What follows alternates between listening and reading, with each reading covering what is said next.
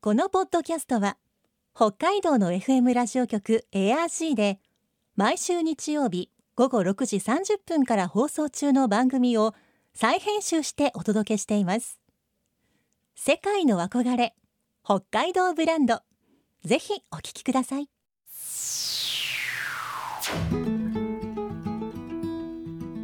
今世界から注目される北海道。この番組では北海道が世界に誇る自然文化産業などをピックアップ。北海道の持つ魅力や可能性をゲストの方に伺います。お相手は鈴木舞です。今回のテーマは縄文遺跡の活用。およそ1万5000年前から1万年以上にわたって発展した縄文文化。自然と寄り添う暮らしの中で芸術性の高い土器や土偶を生み出し1万年にわたって穏やかな営みが続いた稀有な時代と世界から高い評価を受けています。そんな中北海道北東北の縄文遺跡群は世界文化遺産登録への期待が高まっています。先週に引き続き今週も文化遺産を生かした地域づくりや観光を研究する札幌国際大学観光学部教授池上真一さんに北海道北東北の縄文遺跡群とその活用について伺います。今日のお話のポイント鈴木舞のマイポイントは共生。共に生きるの共生です。世界の憧れ北海道ブランド。この番組はあなたの明日を新しく北海道創価学会の提供でお送りします。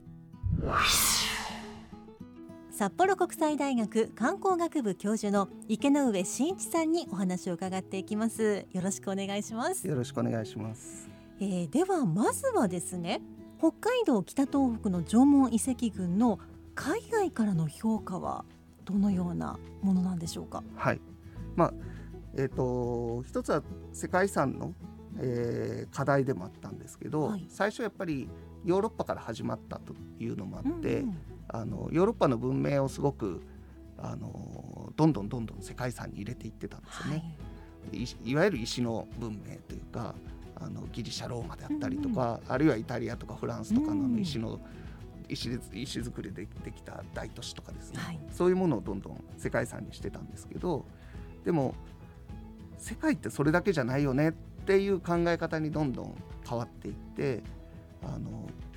例えば日本の法隆寺みたいなのも、はい。木で作ったものも大切よねうんっていう話が出てきたりとか、あの沖縄のその石と森しかないけどでも実はこれ人類にとって大切というかそこの地域の人たちにとってはなんかで大切よねとか、まあ、そういうのがアフリカであったりとか東南アジアとかいろんなところにあったんですよね。でやっぱりそういうものをどんどん増やしていこうっていうのが今世界全体の大きな動きなんですけど、まさに縄文文化はそれを一番象徴しているというかはい1万年間も人類が、まあ、人が関わって作り上げてきた文化みたいなのって世界中探してもそうそうないんですよね。へちょうどやっぱりあの有名な世界遺産でいうと3,000年前とか4,000年前でいうとエジプトのピラミッドであったりとか、あのギリシャの神殿であったりとかになるんですけど、もうその時の王国の人たちは誰もいないですよねー。はいでその文化伝わってるかっていうと遺跡としかしてしか伝わってないですようね。ん。でも縄文の場合はやっぱり今の日本のその和食の文化であったりとか家族の文化であったりとかいろんなあのまあ私もともと建築なんですけど建築のそのいろりを中心にして作る家であったりとか いろんなあのものがそのまま文化として伝わってるっていう意味ではあのちょっとやっぱ違ううん。ものなのかな。ってますし。なのであの世界からも縄文を入れるということはあのすごく大きな話でハードルも高いんですけどそういうものがちゃんと世界遺産に認められるとアジアとかアフリカの他の国の似たような文化もどんどん世界遺産に入れていくことができるので応援されてるかなと思うんですけどね。まあ、長く平和な状態が続いた文化というだけでももうこう世界的に見て、これはもうどんどん、ね、こう見習ってって言い方もあれですけれどね。今こそこう、見直すべきだっていうのがきっとあるんでしょうね。やっぱりこうなんていうんですか大陸型というか稲作型のこういわゆる四大文明みたいな我々が小学校とか中学で習いましたけど、ああいうそのなんでしょうね帝国を作って、で、まあ、すごいあの構造物も作るんですけどでもどっかで戦争して多民族をこう侵略してみたいな考え方じゃなくてあの自然と共生して自分たちのそのなんですよねいい規模の暮らし方みたいなものを作ってで世界今求めてるのって多分そっちだと思うんですよね。そうですね誰かをこう虐げてあの自分たちの権力を示してということじゃなくてむしろやっぱり自然と共生したりとか、多民族というかいろんな多文化とこう共生していくっていうことの方が大切だと思うんですよね。うんこう他者をちゃんと尊重して、はい本当にそこにあるものをうまく取り入れて、はいということですね。はい、そうですね。では北海道北東北の縄文遺跡群が観光に貢献する可能性、これはいかがでしょうか？これはですね十分にあると思いますね。やっぱり一つはこう世界中の観光のスタイルが今大きく変わってきてると思うんですね。はいあのコロナ横に置いといたとしてもそれはどう変わってきてるかというといわゆるマスツーリズムって今まで団体観光みたいなのがメジャーだったんですけどでも今日本に来ている外国人なん中国の人たちも含めてほとんど FIT とかっていう個人の、あのー観光客が、まあ、9割ぐらいはそうだって言われてるんですよね。でむしろ日本人の方がちょっと遅れてるぐらいで、あのーその個別のこうまあ皆さんもそうですよね。あのあんまりこう今団体旅行で申し込んでとか会社でこうみんなでうんうんあの社員旅行に行くとか慰安旅行に行くみたいなのってやらないですよね。はい。むしろ自分であのネットで調べて自分で予約して、うんうん。あの申し込んでいくとか 車で走っていくとかっていうのがメインかなと思うので、うん。そう考えてくるとそのいわゆるマスツーリズム団体旅行ではつながりにくいしあの地域に経済効果を落としにくいから縄文文化はダメだみたいなことを言われがちなんですけどあのむしろそうじゃないこう個人の人たちってなんでしょうねなんでそこに行くのかみたいなこととかをちゃんと調べてちゃんと考えていきたいと思うんですよね。あるいはそこに行った時に綺麗でもいいし美味しいでもいいし共感すしたいようなことが観光でも大切だって言われるようになってきてるのでそういう意味で言うとやっぱりあの縄文ってすごく共感させてくれるとか、うんあるいは学ばせてもらえるようなことをたくさんあの持っているのであのこれからの観光にはすごく適してるなとは思いますね。あのむしろやっぱり北海道がこれから世界にあの観光のし島としてっていうか本当の意味での観光の島としてこう開いていくためのきっかけになるといいなとはうん思っていますね。それではそういったこう観光にいらっしゃる方々のはい受け入れ体制というのは整っているんでしょうか？それがですねまだまだ足りないなとは思ってますね。あのー函館市の方ではあの観光アドバイザーもさせていただいていて、あのー少しずつその縄文文化の通訳ガイド人材バンク制度みたいなものをですね あの作ったりはあの今年からはい。作ろうっていうことで動き出してはいるんですけどでもようやくその段階で今現在それもないわけですよね。うんで駐車場をようやく作ったぐらいでそんなんで行ってどうかなっていうか あのがっかり名所じゃないですけど行ったけど何にもなかったよってあの我々悪い言葉で言うと縄文って穴と丘しかないよねみたいな話を言うんですよね。はい。そうすると、はいその先ほどの縄文の良さみたいなものとかは価値みたいなことをちゃんと伝えてくれるセンターでもいいし、はい。人でもいいしあのなんかプログラムでもいいんですけどそういうものがないと逆に危険だなと。言ったけど何にもなかったよ、まあついでにあの海鮮丼だけ食べて帰ったけどね みたいな話になっちゃうと思うんですよね、はい。うん。でも海鮮丼も実は縄文人も食べてたよみたいな話をしてくれるとそれはすごくいいなと思うんですよね。伊達の方とかに行くとこう土器の中に、はい、あの当時のアサリとか、うん。ホタテとかはあ。本当にグルメないいものが入ってこう、まあ土土鍋というかですね、はい。当時の縄文人もやるんですけど、うん。そういうのが展示されてるんですけど本当にすごくごちそう美味しいものを食べてたのであの縄文鍋どんどん地元の人たちやってほしいなと思うんですけど、うん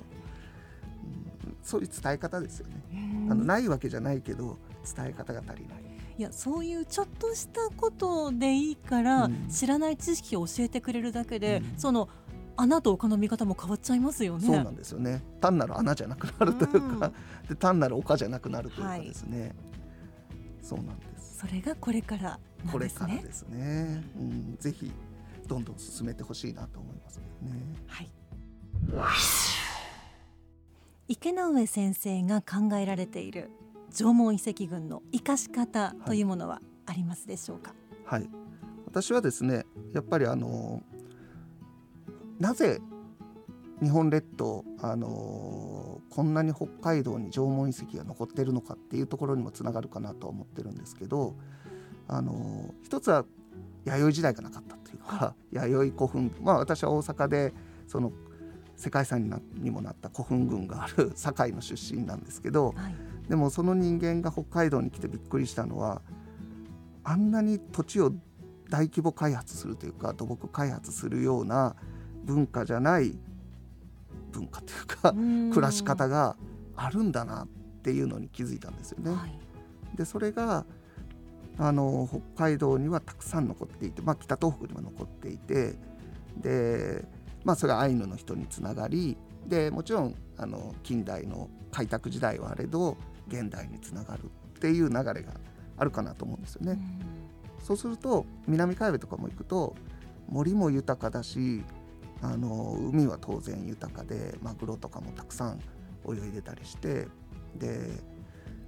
地元の人たちはその魚とかを豊かにするために森をちゃんと育ててるんですよね。うん。木を植えてで魚も取りすぎないみたいなことも縄文人だけじゃなくて江戸時代とかも大棒網とかって言ってうん目の粗い網を使ったりしてですね。小さな魚は取らないみたいなことをずっとやってたりとか、やはあ。っぱり知恵がちゃんまあ縄文人に教えてもらったかどうかは別ですけどちゃんとつながって生きてきてるんですよね。はい。でそういうことをしっかりと感じてもらえるような観光のプログラム、まあ、縄文エコツーリズムって私はうんあの学生と一緒に名付けてやってたんですけどあのそういうものをこう展開していくのが一ついいんじゃないかなとは思ってますね。ちゃんとこう森とかの大自然に太刀打ちするよりも、うん。そこをうまく生かしてむしろこう育ててうん共存していこうっていうんでしょうか。ね。もう自分たちもその一部になって生活してしまおうっていう、うん。そういう思いがずっと続いていたんでしょうかそうね。ですね。だから自然からちょっと余った分だけいただいてうん。それで人類は生きていくっていうはあ。まあそれがまさに共生ですよね。はい。取りすぎないっていうか、うん。最近だからそれで言うと函館で頑張ってるグループがあの栗林がいくつかあるんですけど、はい。栗林から栗を取ってこよう。みたい。な、はい栗プロジェクトみたいなのをうんうんうん。始めていて、はい。で一部はもう数年前から栗で作った縄文ビール。まあビール？縄文人が栗が好きだったっていうのがあって、はい。美味しいんですよこのビールが、あの地ビールで作っへてー。今年からはあの瓶でちゃんと販売するみたいですけどあのそのお店で地ビールとして出してくれたりしてたんですけどうんそれをもっと栗を集めて栗商品をどんどん作っていこうとかですね。地元の人たちと連携してなんかそういう展開もしていてそれに参加したいよねみたいな話を札幌の人とかもしててうん。それが本当の観光のいい姿かなと思ってるんですよね。必要な分だけ自然をそうですね。いただきながら、はい、やっぱり縄文って日本人のルーツだと思うんですね。うん。でもちろんその後いろんな血が混じってるので DNA としては20%以下だろうとは言われてるんですけど科学的にはですね。でもあの建築文化も含めていろんな文化にあの共感できるところが日本人にとってたくさんあるんですよね。で外国人を連れて行った時もこれが日本人のルーツですよって説明できると思うんですよね。はいなのでぜひ現地に行って自分のルーツがどこにあるんだろうみたいなことをちょっと探してほしいなと思うんですよね。それが土鍋でもいいですしあの建築でもいいしあの母性っていうかお母さんの優しい気持ちでもいいしあの何でもいいと思うんですけどそれに気づける旅として縄文に触れてほしいなと思いますね。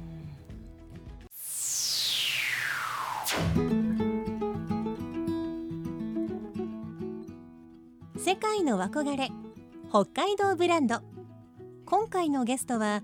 札幌国際大学観光学部教授池上真一さんでした今日のマイポイントは強制でした。誰かを虐げて権力を誇示するのではなく他の民族他の文化と共生する。また大規模な開発をするのではなく自然からちょっと余った分をもらって生きてゆく。これも共生です。そんな文化をルーツに持っている私たち共生というあり方忘れてはいけません。そしてこの番組では皆さんからのメッセージをお待ちしています。番組の感想やあなたの思う北海道ブランドなどぜひお寄せください。クオカード3000円分を毎月抽選で1名の方にプレゼントしています。詳しくは番組のホームページをご覧ください。北海道ブランド。そこには世界を目指す人たちの知恵と情熱があります。来週もそんな北海道ブランドに元気をもらいましょう。ご案内は鈴木舞でした。世界の憧れ北海道ブランド。この番組はあなたの明日を新しく北海道創価学会の提供でお送りしました。